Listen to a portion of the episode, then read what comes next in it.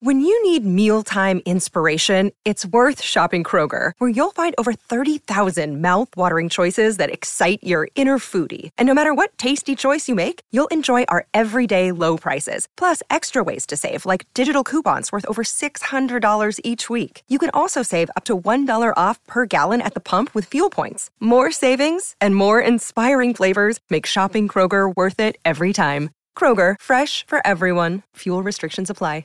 Another day is here, and you're ready for it. What to wear? Check. Breakfast, lunch, and dinner? Check. Planning for what's next and how to save for it? That's where Bank of America can help. For your financial to-dos, Bank of America has experts ready to help get you closer to your goals. Get started at one of our local financial centers or 24/7 in our mobile banking app. Find a location near you at bankofamerica.com/talktous. What would you like the power to do? Mobile banking requires downloading the app and is only available for select devices. Message and data rates may apply. Bank of America NA, member FDIC. My own taste for music came, believe it or not, with the Bay City Rollers. Jesse. I love it. Okay, Bay City Rollers it was. And my brother was a Sweet fan. Okay. So we had the complete poll, and there was this like fake fight between the Bay City Rollers and Sweet back then. And the pop magazines, the Sweet, the hard rock band called the Bay Rollers sissies, and the Bay City Rollers called these guys whatever they called them. But it was really interesting. And I've always liked danceable music because I loved to dance. Then I went completely all in disco, Gloria Gaynor, the Pointer Sisters, of course, Saturday Night Fever, Bee Gees, the whole nine yards. As long as you could dance it, I loved it.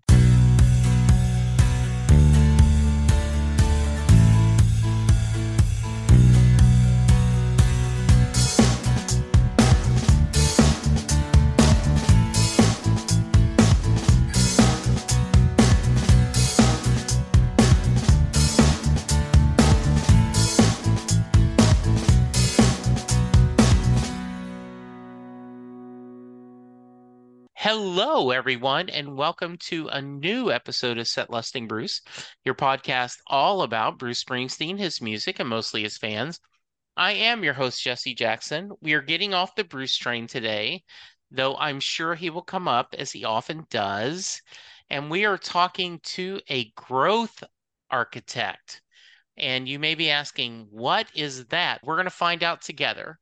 But my guest today reaches out and said she'd love to talk music. She'd love to talk podcasting. Beate, welcome to the podcast. Thank you so much, Jesse, for having me. I think it's going to be a very unusual podcast for me, where maybe we don't talk just about business. We talk about life, other things, music, and maybe a little bit of business. Yeah, I love that.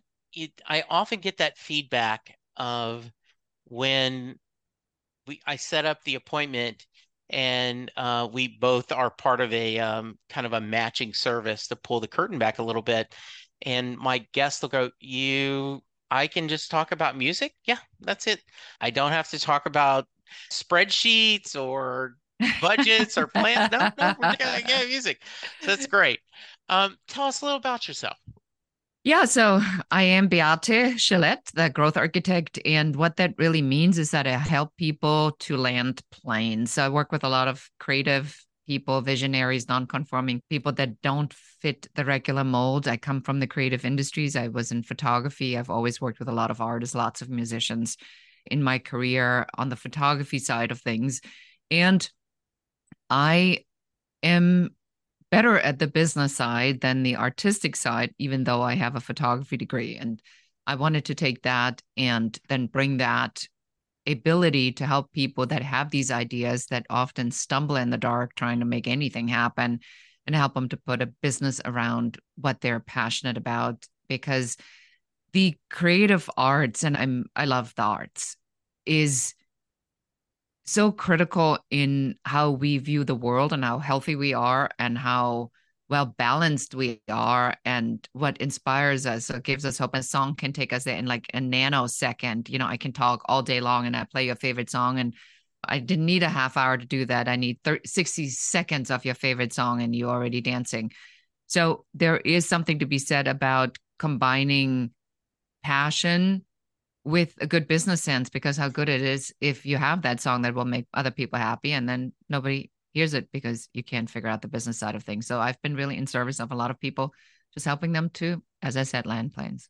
Yeah, one of the things that I love, and I'm frustrated about, is a better phrase, is studies show that students who are involved in the arts, whether it's music or art, sculpturing, painting, they actually are better students. They are better at math. They are better at science. They are better at literature.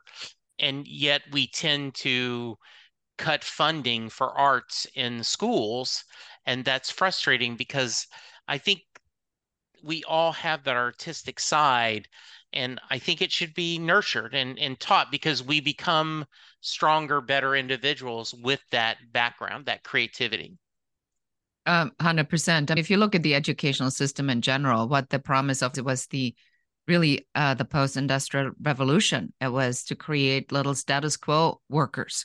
And so they had existing information. Existing information was presented to you. You needed to learn it, be able to repeat it, and then you got an A. And we have a whole army of people like that. But if we look at it from a logical perspective, where do these people go that take existing information, reinforce existing information, and then they get rewarded for following the rules? That's government, and that's at the post office. And not that there's anything wrong with that. We need obviously people that are doing things by the rules, but that is not innovation. That is status quo.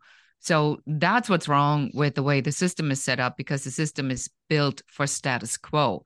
And so we take the people that are the best within the status quo of the logical parameters so that we can measure. How quickly can you solve a math equation? How good are you at calculus? That's measurable. But how do I know if it's a good painting? How do I know if it's a good song? How do I know if it was great, a great performance? So what's the measurement of that? Is that my emotional connection to it? And then what grade do I give it? And that is a double whammy, if you really want to know, because a double whammy is, so you're going to have to figure this out on your own, because there's no parameter. And then you have to tell everybody who tells you that you can't do it to basically shove it, because you know better. So you're up against the general idea that you are wasting your time and what you do is useless, and to get a real job. And then you still have to learn the part of the real job, which is how does this world work with marketing and sales? Because unless you want to be a broke artist, I always say the bohemian lifestyle only looks great on TV or in a musical, but not in real life. No matter what you want to do, you're that bohemian, but you've got to be able to figure out, what is my worth? What is my value? And how do I sell myself? Yeah, because if you are... I have a great example on that. So I was giving a program, and I had a photographer who participated. And then she said to me, I feel that my work is like the pearl in the oyster. And I blurted it out. I swear I didn't even think about it. And I said, good luck waiting for a diver. Because if you think about your work as this hidden gem somewhere, that only a few people are going to be let in. The only person who's broke is you. Yes. Because everybody else who wants to buy art or invest in a musician will go to the place where they can find them. They're not going to look for you. You have to have a top of mind awareness. You have to be in front of them. And if you're not, then you're not going to even be in the ball game at all. Like you're nowhere to be found. And if you're nowhere to be found, it means nowhere to make money. Absolutely. I always like to start at the beginning. So where did you grow up? And was there a lot of music in the household as a child? So I grew up in Germany, and I came to the United States when I was in my early 20s. And there was a lot of music in our house, but it was all opera. It was all classical music. Both of my parents were big classical music fans. They would go to lots of concerts and operas. That would go to the Wagner Festival in Salzburg in Austria. And when we were driving to go skiing, we'd listen to Wagner overtures, which I still to this day really love. I do know Vivaldi's Four Seasons, because that's just how we grew up. And we went to a lot of concerts and things like that. My own taste for music came believe it or not, with the Bay City Rollers. Jesse. I love it. Okay, Bay City Rollers it was. And my brother was a Sweet fan. Okay. So we had the complete poll, and there was this like fake fight between the Bay City Rollers and Sweet back then, and the pop magazines, the Sweet, the hard rock band called the Bay Rollers sissies, and the Bay City Rollers called these guys whatever they called them. But it was really interesting. And I've always liked danceable music because I loved to dance. Then I went completely all in disco, Gloria Gaynor, the Pointer Sisters, of course, Saturday Night Fever, Bee Gees, the whole nine yards. As long as you could dance it, I loved it. I love that. Do you continue to enjoy classical music? Not as much as I used to. I've been doing a lot more musicals. When I came to the United States and I realized that there was a whole genre called musicals, because the only thing that we went to was operas and operettes, which is the musical version, the original musical version of an opera, where there is the difference between an opera and an operette is that there's talking in between, whereas the opera is completely sung. And when I discovered that there's a musical called Hair, and there's Tommy, and there's all these great musicals, that there was a whole genre that I didn't even know about. So it became like my thing with me and my daughter. So when I had a daughter, I did the same thing with her that yeah. I did the Los Angeles Philharmonic. So I live in Los Angeles, has this Toyota's Children's Series concerts that they do where the orchestra is like in t-shirts and jeans, and on Sundays you go and the tickets are cheap with your kids. Like there's hundreds and hundreds of kids in the audience, and they teach them what a string is, and they play a Peter and the Wolf and these kinds of things. So that's how I started with my daughter. And my daughter went to Columbia College to study musical theater because she got completely hooked over time in the musical, but she also started with classical music. And then when I spoke to the Los Angeles Philharmonic Orchestra as a speaker about diversity, and that was right as we got out of COVID, I'd say about almost 2 years ago. And I stood there and I told them, and my daughter literally just had recorded her first song. And I said, just so you know, I said, you didn't know this, but because of what you do, you inspired my child to go into music and record her own song. And that was such a powerful 360 on how this whole thing came all the way around. The very orchestra that was responsible for discovering my daughter's love for music, then I could share with them on how that really played out in the real world. I love that story. That is so amazing. Hello, Pantheon Podcast listeners. Christian Swain here to tell you more about my experience with Raycon earbuds. Our family now has 3 pairs of Raycon earbuds around the house, and my wife just grabbed a pair of the Headphone Pros to replace some headphones from a company that was double the price. And yes, she loves them. Now, if you haven't pulled the trigger on a pair of Raycons, or even if you have, but you're in the market for another pair because they're just that good, well, now is the time to check them out, because they just launched their upgraded model of the best-selling everyday earbuds. With Raycon's upgraded everyday earbuds, now you also get active noise cancellation, ergonomic design, and multi-point connectivity that lets you pair with 2 devices at once, new quick charge function, 3 customizable sound styles, plus awareness mode, available in a variety of vibrant new colors to complement any and all skin tones. I even have a pair of earbuds in a cool green color.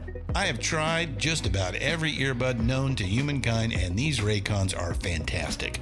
Seriously, if you've been wanting to check out Raycons, there truly is no better time. You're going to ask yourself why you didn't check them out sooner, and Raycon offers a 30-day happiness guarantee. So what are you waiting for? Go to buyraycon.com/Pantheon today to get 20% off your Raycon order, plus free shipping. That's right, you'll get 20% off and free shipping at buyraycon.com/Pantheon. buyraycon.com/Pantheon.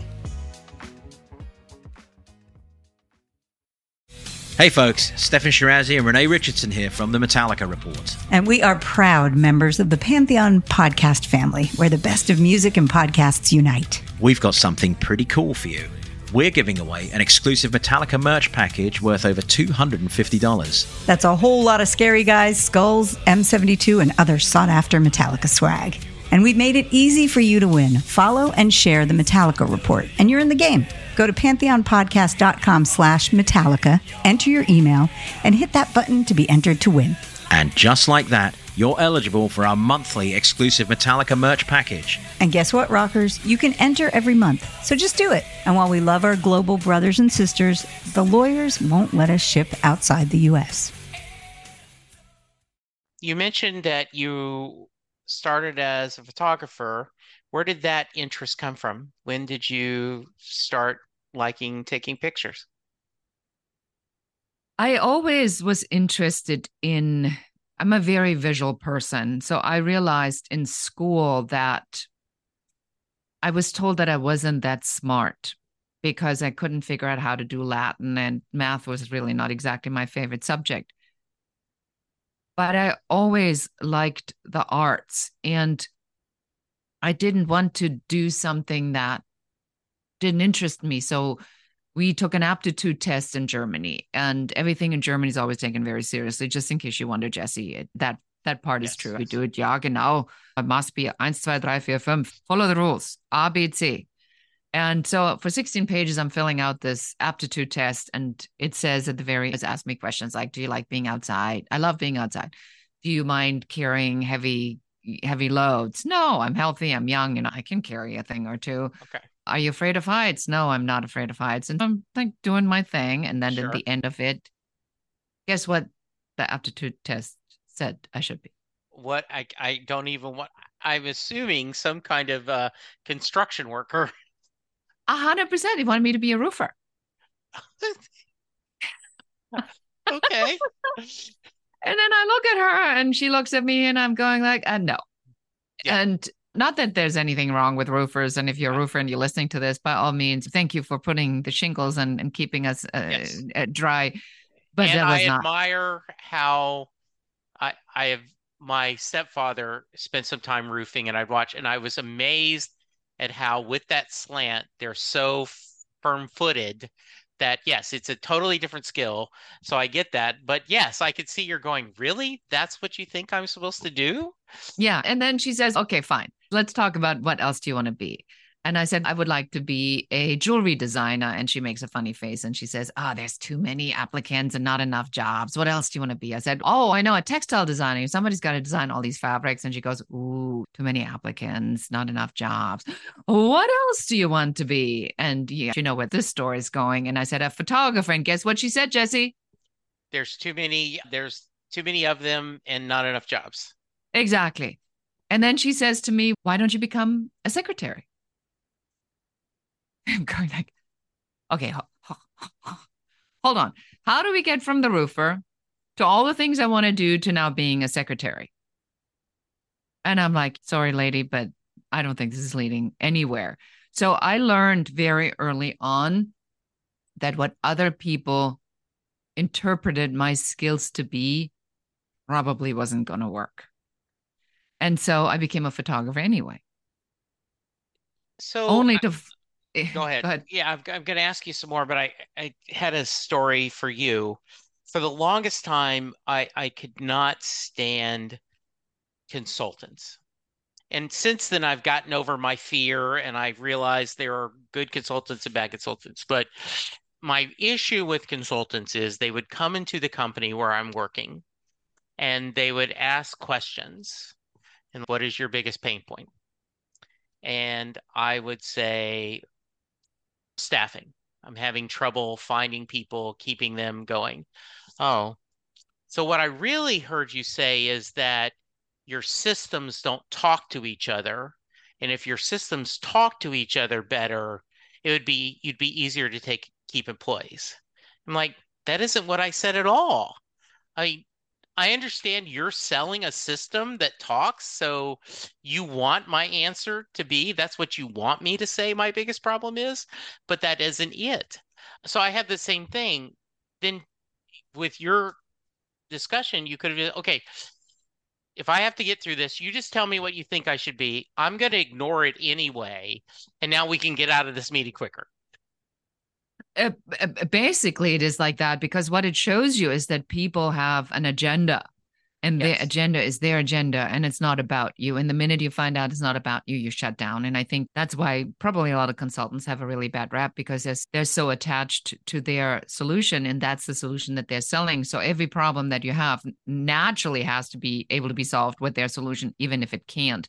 I think internet marketing, just going on a complete tangent here, but I think internet marketing has perfected this idea, because the internet marketing idea from the big internet marketers, on whether it's Hormozy now or Grant Cardone or Russell Brunson or whoever there is out there, their entire idea is that they've taken this entire market and they divided it.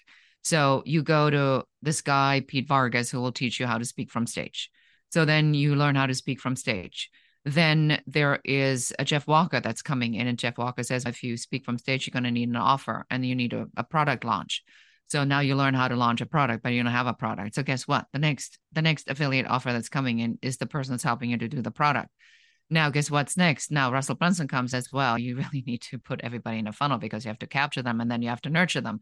So now you need to be building a funnel. So you're now what? We have $50,000 in, and we are 3 years into this whole process, and you still don't have a business, you still don't have a strategy, and you still wait for that one thing where the domino effect actually starts to happen.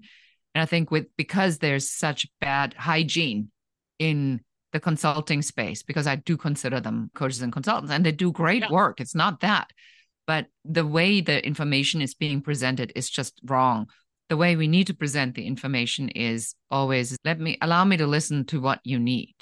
And then I'm going to tell you, and we tell people we talk to, we tell them that we tell you if we can help you. And if I do, I will tell you what the solution is. I will tell you if I cannot help you.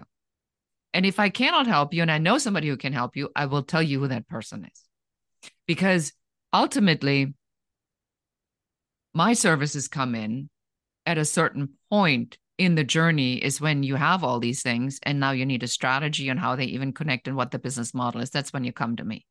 Typically after you're ready to spend a whole bunch of money on other things and you're still confused because none of this connects. That's what we do. We make things connect. Or you come to us before you buy anything, which would be my ideal scenario, because then you have a plan of what you actually need to then learn as a skill that fits into your business model. I think that's a much better way to do it, but people have to learn at their own pace. So now with that tangent completed, the idea is for us to look at what makes you happy? What do you want to do? And then what are the skills that you need to learn to be successful at that? And then you're going to have to do the learning. Yeah. So you mentioned, and I think you were going to go there, and we went on a very entertaining tangent. You became a photographer, but you found that you liked the business part more than the creative side. Tell me a little bit about that. Yeah. As my career as a photographer began, I was starting out as an assistant. And as an assistant, my job was to make photo jobs happen. And so there's this moment where I'm in Switzerland on top of a glacier. And my job was to figure out how to get a helicopter that would take an Audi Quattro to the top of the glacier for a photo shoot. And so there's this moment where I'm literally at the glacier and I'm looking to my right and you hear the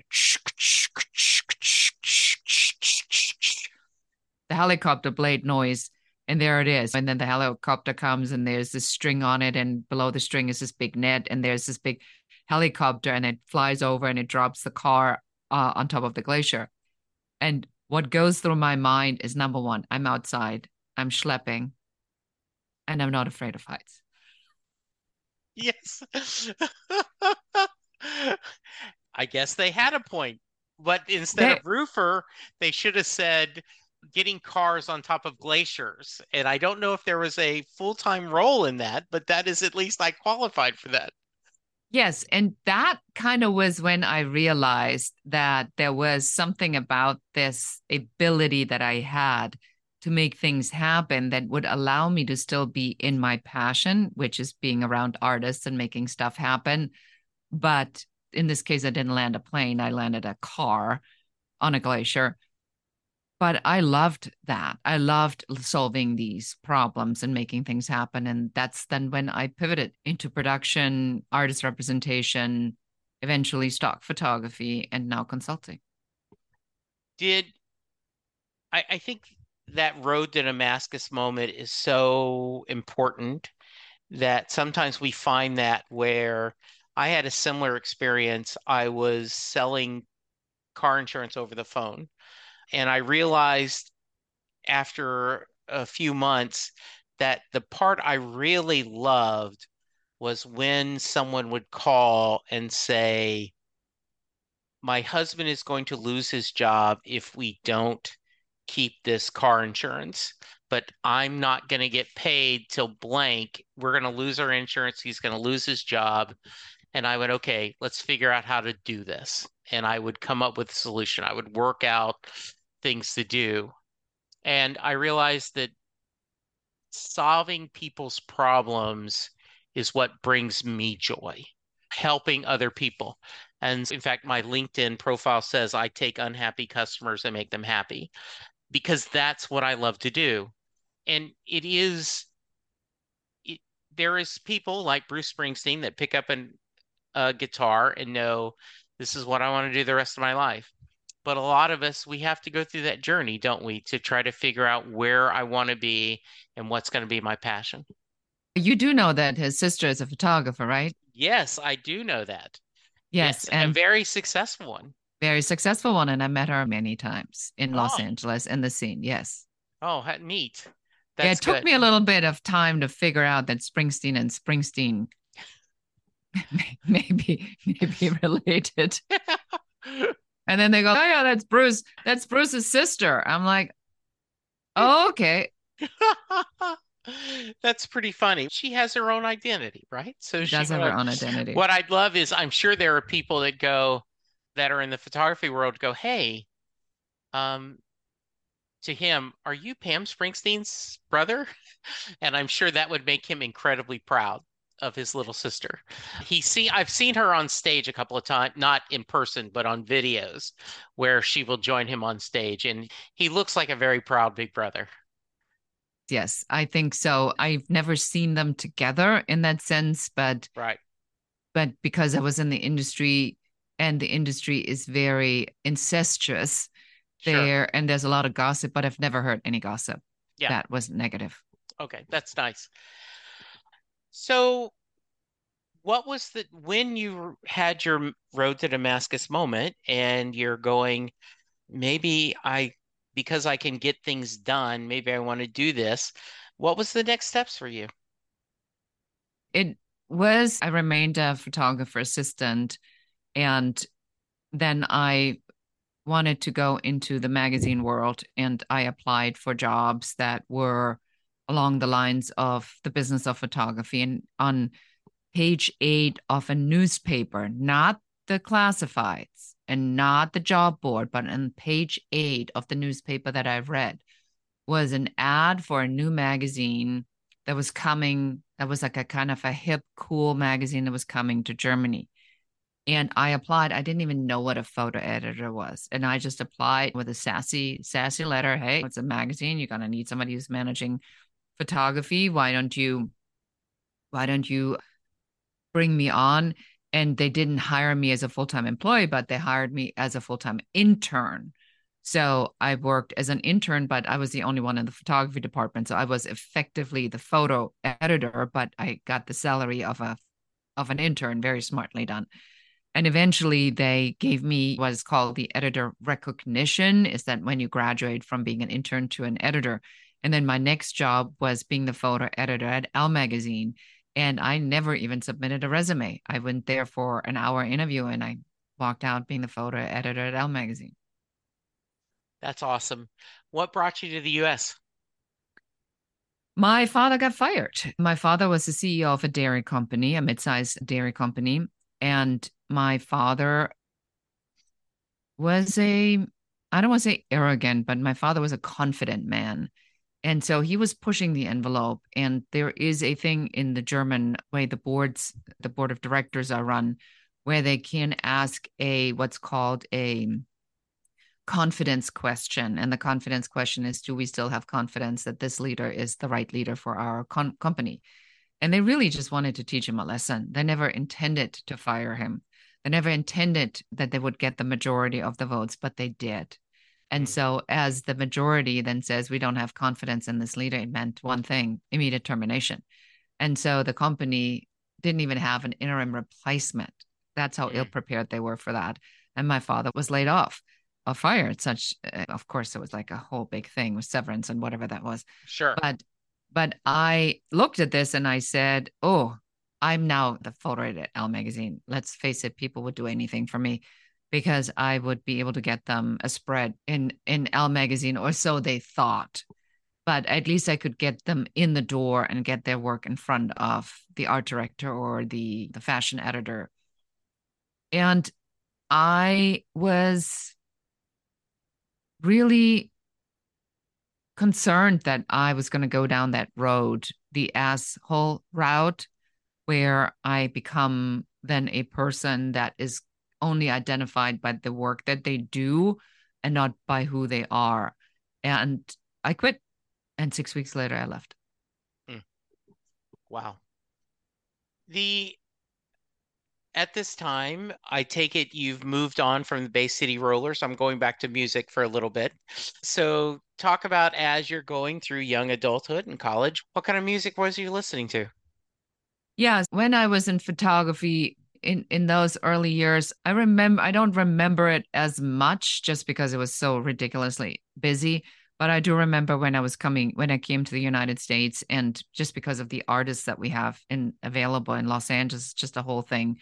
And I would listen to the Fugees and loved Lauryn Hill, loved a lot of I have a very eclectic taste, from 0 7 to Massive Attack to, I love the Thievery Corporation because I think they have an unbelievable beat. So I like a lot of the chill music before it was chill music, before it was like these international sounds that first came through when music wasn't just an English text, but when things opened up. And as I was leaving Germany, the Neue Deutsche Welle was a big thing. Story about Nina, the 99 Red Balloons. Nina was the office manager for a photographer by the name of Jim Rakete. And Jim Rakete is an icon, not just in the music world, but also in the photography world in Germany. He lives in Berlin. And I loved Jim because as a photo editor, that was one of my connections, and we became friends. And so Jim famously, as he was looking at the lyrics, he said to Nina, why don't you go and sing the song? And she wasn't a musician. And so she just took the mic and sang the song. And that's how this whole thing became two. And then fast forward to a couple of years later when I'm in Los Angeles and I'm living with a roommate that Jim introduced me to, who was his other office manager who came after Nina had left. And she was friends with Nina, and the whole band was here at the time. So we ended up living together. And then Nina was here in Los Angeles. She tried to, with the band, to get a footing, but I don't think anybody ever knows any other song than the 99 Red Balloons that the band did. That is the iconic song. And so they were about to move back to Germany. My furniture, because I was broke and brand new, so we didn't have money to buy furniture. We didn't have a couch. We didn't have a dining table. We didn't have chairs. But when Nina's band moved back to Germany, we got all the furniture. So that was the furniture in my house. It was the sofa with the Chinese characters, the red and the black, which was completely fashionable back then. And so that's my story with Nina. That is awesome. Talk about a brush with greatness, right? That's like that is how often on an icebreaker they'll ask you to say two truths and a lie. And I got my furniture from the Nina who does 99 Balloons. That's awesome. You talked a little bit, and when we discussed, you said how much you loved seeing Lauryn Hill. Tell me a little bit about that. Yeah, so Lauryn Hill is, so when you, I like to not just listen to the music, but I like to experience the music in the sense where if I hear the story, and when you hear Lauryn's story of how when she performs, and she performed at the Greek, she tells the story. She got pregnant and then they told her that it was a really bad idea to have a baby. And she wrote a song about it where she was actually advised to not have the child, but she wanted the child. And all the decisions that she as a female artist had to make that made her, pushed her to get in charge of her career as a musician. And so you listen to that and you go, man, men don't ever have to make these decisions about on whether or not they're going to have a child or not, and whether or not they can go on tour if they're a parent or not. And that's a woman decision. Pink is another one of the artists that I like just because she's so badass. If I ever wanted to meet anybody, please make me meet her. Okay. We're throwing that out to the M. I would love to have her on my show, just talk about overcoming your own limitations and becoming such a professional and so clear about what you want to do and then making it happen. It's just so inspiring. But so when I saw Lauryn Hill and then she's at the Greek, and there's this moment in the performance and I'm there with my daughter because we shared this love of performance. And our thing, my daughter and my thing, is that every time when we see a show, we do a full-on debrief. We talk about every song. We go, she was a little flat there. I can't believe that happened. That was so powerful. Nope, didn't hit the notes. Sorry, girl. So and it's because we both enjoy it. So we've seen so much that we talk about it. Like you would talk about with another artist is, what do you think? Sorry, Jesse, you didn't hit that high C there. I don't know what it was. I've never seen you do that before. What was happening? Thanks for letting me know. I wasn't sure. That's what artists do. We look at our craft and then we get better. It's constructive criticism because you always have to work on your craft. And so she's there and she's improvising. And then she goes and she just like literally just stops and you can tell she's going somewhere. She turns around to the band and she goes, okay, give me whatever, give me like a D or whatever. And let's try this. And she goes, no. And I have a terrible voice, so please forgive me for that. But she goes and then they'll play it back. And then she goes, no, let's try it a half a tone lower. And then she goes, okay, now I want you to add a little bit more drums. And she's doing this in real time. And my daughter and I, we looking at each other. I'm like, that is an artist. That's an artist who gets inspired in the moment in front of a live audience without ever even thinking about on whether that's in the script, whether it's going to take 5 minutes long or not. She's just following that. And easily one of the artists I would love to see again, just because of that vibe. Another artist I would love to see again is the Thievery Corporation, because it's such a big band and there's so many people and they're so diverse and it just has such a recognizable beat. I think I danced through the entire concert in the pit, which I don't like being in the pit because I don't like being around and close to many other people, but that I did really love. I love that story. I will send you a link. Bruce was doing for a while at a previous tour sign request.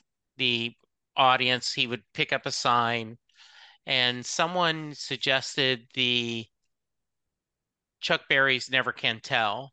And the video includes him trying to tell the horns what key, and they do this together. You watch them figure it out, similar to what you're talking about Lauryn Hill did. And I love that when it's a spontaneity, that this idea of, I want to get creative, I want to try this. And if it doesn't work, it doesn't work, but that's okay.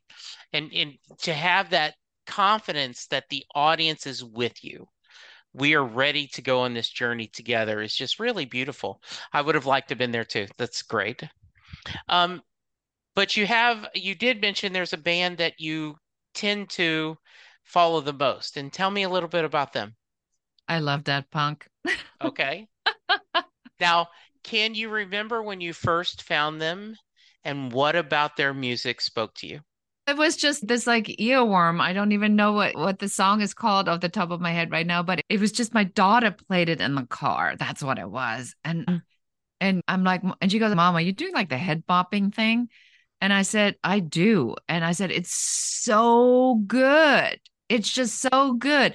And you know what it reminds me of now that I talk about it? It reminds me of Kraftwerk, because I also have a story with Kraftwerk. Okay. I'd love to hear the story. So before I went to photography school, I had a summer open and I became an intern at a photography lab. Mm-hmm. One of the women that worked there was the wife of the founder. Okay. Just as Kraftwerk became, this big thing with fun off the Autobahn, which means driving on the freeway. And I think Daft Punk reminds me a little bit, like I feel the influences from that beat, because it's clearly hardcore electronica, but there's just something about it that just creates an emotion that you didn't have. And Kraftwerk was very early on in the discovery of electronica. And Jean-Michel Jarre, who I just saw in Los Angeles last year, phenomenal show. And they did the lasers with his music. Unbelievable. So I like that Daft Punk is almost like, to me, like the evolution of a lot of the early electronica music that I listened to. Fast forward today in a much more modern setting. So that's why I love them. I always like to preface this question. The amount of times you've seen a band perform live is not a fair barometer of how big of a fan you are. There are people that have never seen their favorite artist just because of circumstances.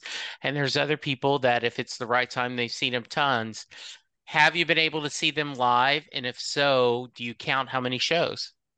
No, I have not seen them live. I wished I would. I think that the problem with concerts right now is that they're so cost prohibitive. We just had Taylor Swift in Los Angeles doing a 4-day show, and the average fee you spend is like $1,300. I understand when you are at the top, you can bank it in, but look at the Madonna tour right now and what the tickets are. The Eagles tour, it's incredibly cost prohibitive to see an artist live. We do see artists live there, but I don't really like seeing a lot of people twice, honestly, because I went to John Legend. I do not need to see John Legend again. We were so disappointed. So disappointed. It was a flat show. He just couldn't connect to the audience. I just saw Regina Spektor, who is like a more folksy singer. And she literally did a one woman show in the Greek in Los Angeles. That's impressive. And she handled that audience like a pro with her professionalism and just her natural demeanor. I did not feel that from John Legend. I was like, dude, why are you letting me down? But that's why I keep going back to Lauryn Hill. That's an artist I would see again, just because I know I'm going to see something different. I'm going to see an artist who hear the same thing over and over and over again. Yeah. I want to be, for that, I can't just go and listen to a song in the car. Sure. Yeah. I want to see a performance. I want to see a performer. Yeah. Have you ever seen Bruce live? No, never. Yeah. No. Bruce and I, I have an interesting feeling about him. He feels, coming from Europe, he feels very American in his music.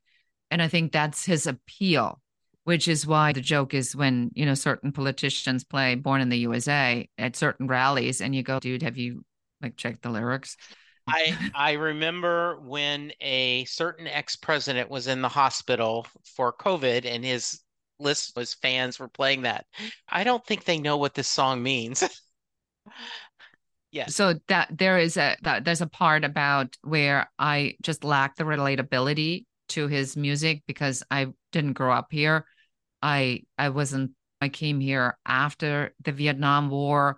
So a lot of the protest music just didn't resonate with me because I couldn't relate to that. For the longest time, I felt weird about, I didn't even know what a Vietnam vet was, what that meant. It just took me some time to really understand, because the information we were told, it was also very selective until all the information came out.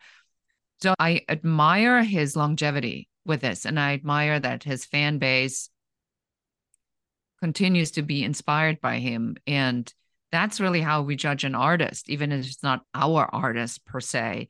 Is like, what is the message, and is there a true connection with a particular piece of audience? Because that's as consultants and coaches and people who are selling stuff to other people, that's always what we look for. What's the engagement with our prospect, with our audience? And are we inspiring them? Are we doing what we set out to do? And he seems to clearly do that. So for that, I can totally respect that. Would I not go home and play a whole bunch of Bruce Springsteen songs? No, I wouldn't. Okay. That's okay. It's all right. Everyone has different thoughts. Let's talk a little bit about the podcast. So why did you decide to start a podcast? And first, tell my listeners what the podcast is and what its purpose. Yeah. So my podcast is called The Business Growth Architect Show. And the purpose of the podcast is to help people to understand how to strategically approach having a business and building a business and growing a business and scaling a business.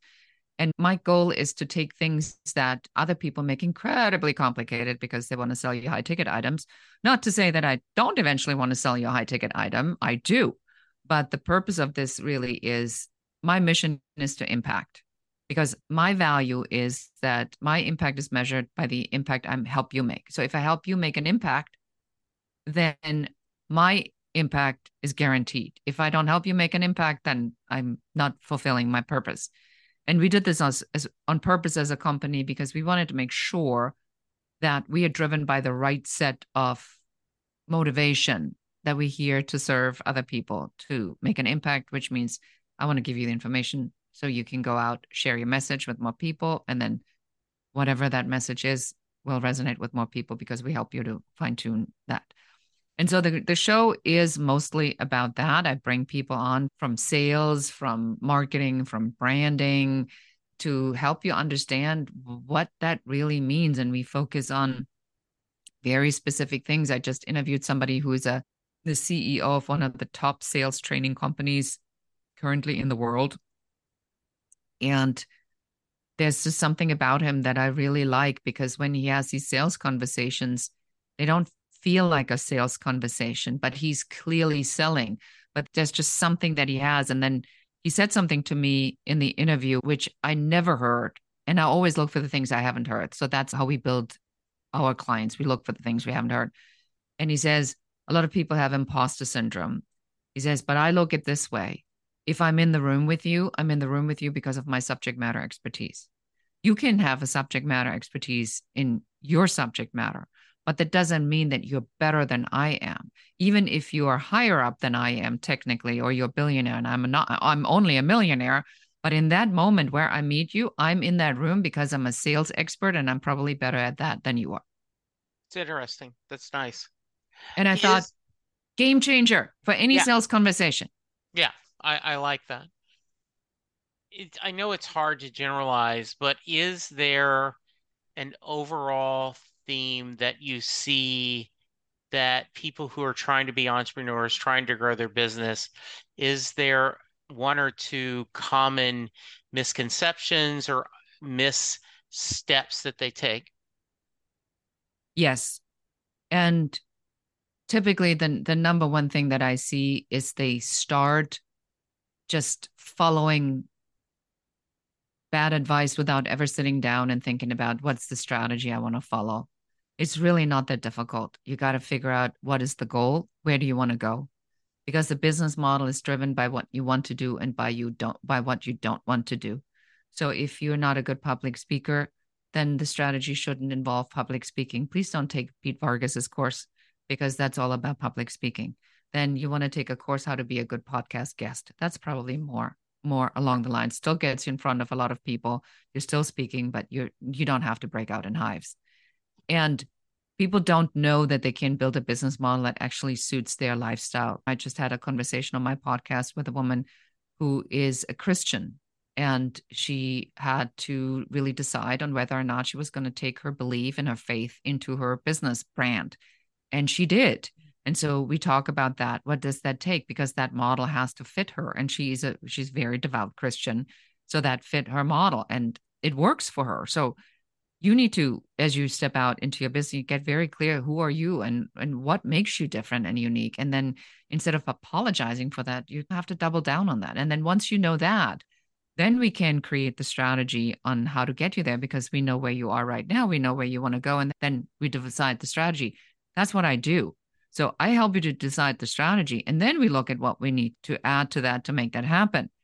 But people go and they look at this promise that people make, the ethical persuasion, and they fall for it because they believe that this ethical persuasion language, which is built on psychology and persuasion techniques, is helping them to identify something that they didn't know. Whereas it more often than not sells to your fears. And that makes them rich and you confused. So that's, to me, the biggest mistake I see. Please get your strategy in place before you buy anything. Yeah. If you don't know where you're going, how do you know when you're going to get there? Or any way will get you there. Yeah. And so I understand. Gosh, this has been fascinating. I hope you've had as much fun as I have. I did. Before I get to the Mary question, any final thoughts? I would just say to your audience is like, wherever you are, wherever you're listening, please make sure that wherever you pick up this podcast, you go there right now and give Jesse a 5-star review and a comment. And here's why the comment really truly matters. It is a signal to the algorithm that has become impossibly difficult with 2.3 million podcasts. Is even if you put a green heart in it, which means that you listen to the full episode, it makes all the difference in the world. And then share this podcast with one other person that might need to hear this or needs to be entertained by what we have said today. And then the second thing right after that, what I would say is don't take failure personal. I recommend you to look at failure by the example that I use, and it's like a GPS in your car, right? So you go to your car, the GPS says, update me, new navigation system available, update available, but you don't have time. So you're busy, you got to get there, you got to go to soccer practice, you got to do this, you got to do that. And then one day, inevitably, that road that you've taken the shortcut is now a cul-de-sac because they're building the freeway. Boom, there you are. So now you're going to get out of the car. You're going to throw yourself in the middle of the street. You're going to throw a temper tantrum. You're going to go, I'm the worst driver in the world. This will never happen. That's it. I'm going to sell the car. Insurance too expensive. I hate driving the car. Freeways suck. People suck. Insurances suck. You get into your car. You wave at the person with the hard hat and the neon outfit with a little reflective stripe. And you say, got it, update the GPS, can't take this road anymore. And shockingly, the destination that you set out to reach, you still know that is still there. So that's never even been a question on whether the destination is still there. It's just not that way. So from here on out, I want you to look at failure, literally just like a cul-de-sac that was built while you weren't paying attention, and find another way. One of the things that I do as a support leader is I try to tell my team, look for a way to say yes. There's going to be a lot of ways to say no, and that's easier. But when you get someone calling for help, let's look for a way to say yes. Let's look for a way to be there for someone. This is awesome. All right. Jay Armstrong was an honors English teacher. He's now retired. He's a writer. But when he was teaching, he would give his students the lyrics to Bruce Springsteen's Thunder Road, and they would discuss it as if it was a poem. They would talk about the lyrics. They would talk about the imagery, the themes Bruce explores. And at the end of the day, he would ask his class, does Mary get in the car? Beyonton, that is your question. Does Mary get in the car at the end of Thunder Road? So here's my challenge with this. Okay. So number one, I really don't like how he's talking about her woman to woman, because if somebody says, look, let's face it, you're really not that pretty, but you're okay. By that time, I will already have punched you in the nose and we are over, because nobody gets to talk to me like that. This almost, I hate to say, but I have to say, it's almost like this loser-like attitude. It's like, look, I know who I am. I'm totally flawed. I look at you. Let's face it, you're flawed. and let's look at the guys you've been with, and they're really all losers. And let's face it, we're in a town where there's all losers. What do you say? Let's get away. So the objective of Mary's mindset then would have to be, I have that kind of self-awareness, which frankly, I'm challenged with, because if she had that kind of self-awareness, would she be continuously going out with losers or listen to a guy that tells her she's not that pretty? So I say she does not get in the car. That is an excellent answer. My wife always says, no, he called her ugly. So absolutely great answer. I love that answer. Thank you so much. If someone wants to reach you, tell them how. Yes, go ahead and reach out to me. I'm all over social media under my name, Beate Chelette, or The Growth Architect, and drop into my DM, say hello. Make sure you mention this show so I know where you're coming from. If you have a takeaway, please share it. And if you heard anything, you say, I must speak to this woman, go to uncoverysession.com. Again, make sure you mention the show. Then we'll gift you a 15-minute complimentary uncovery session with our business growth advisor to talk shop and brainstorm a little bit about how we can help you to take your business to the next level. And if you want to know what your business growth blocker is, if you have a business, go to growthblockerquiz.com. It's a free quiz. And in 3 minutes, I can help you identify exactly why that business is stuck or not growing or what you need to do to set it on the right path. That is awesome. Fiona, this was wonderful. I had so much fun. I hope you did. Everyone go to the website, check it out, check out her podcast. Yes, give her a 5-star and comment review. It really does make a difference. We're going to end with give a little love, take a little love, be prepared to forsake a little love, and when the sun comes shining through, we'll know what to do. The greatness of the Bay City Rollers. Listeners, thank you for listening. Be safe, be kind, and we'll talk to you soon. There we go, another episode. I'm about to go through a couple of things where you can reach me and give me feedback. So if you want to skip this, I understand. But I do hope you check it out every once in a while. I'm available on Twitter at JesseJacksonDFW. The show is available at SetLustingBruce. You can send me an email, setlustingbruce@gmail.com.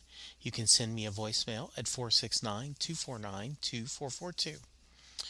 I am currently doing a few other podcasts. Perfectly Good Podcast, John Hyatt from A to Z, where Sylvan Groth and I discuss every John Hyatt song in alphabetical order.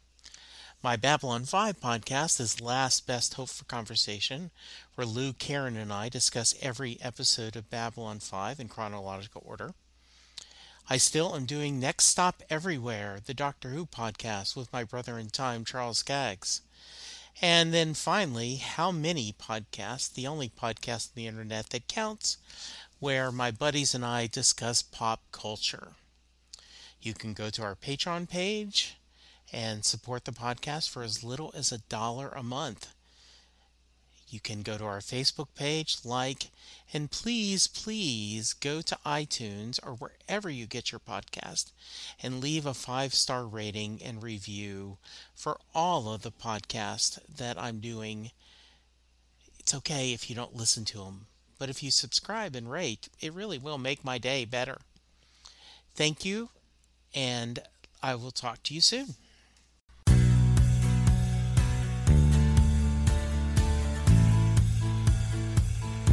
You just heard the fun talking, hard rocking, music loving, album ranking, fan thinking, joy spreading, lyric reading, story sharing podcast that is the one, the only, Set Listing Bruce.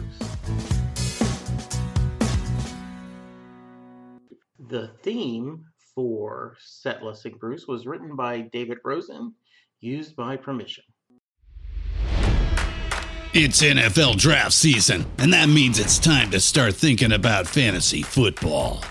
FantasyPoints.com features industry-leading experts and prognosticators using proprietary hand-charted data to help you score more fantasy points. FantasyPoints.com is the place to go for whatever kind of fantasy football you play. Whether you play fantasy football, daily fantasy sports, or do a little bit of everything, Fantasy Points has the meticulously researched content to guide you to victory. And why wait for the fall? Fantasy Points also covers the new spring football league, the UFL. Join the guru, John Hansen, Scott Barrett, Joe Dolan, and other massive names in the fantasy football universe with an exclusive offer. Use code Pantheon for 15% off any Fantasy Points package, including the all-in package, with access to every article, tool, and data nugget that Fantasy Points has to offer. That's FantasyPoints.com and code Pantheon for 15% off at Fantasy Points. FantasyPoints.com. Code Pantheon. Score more fantasy points.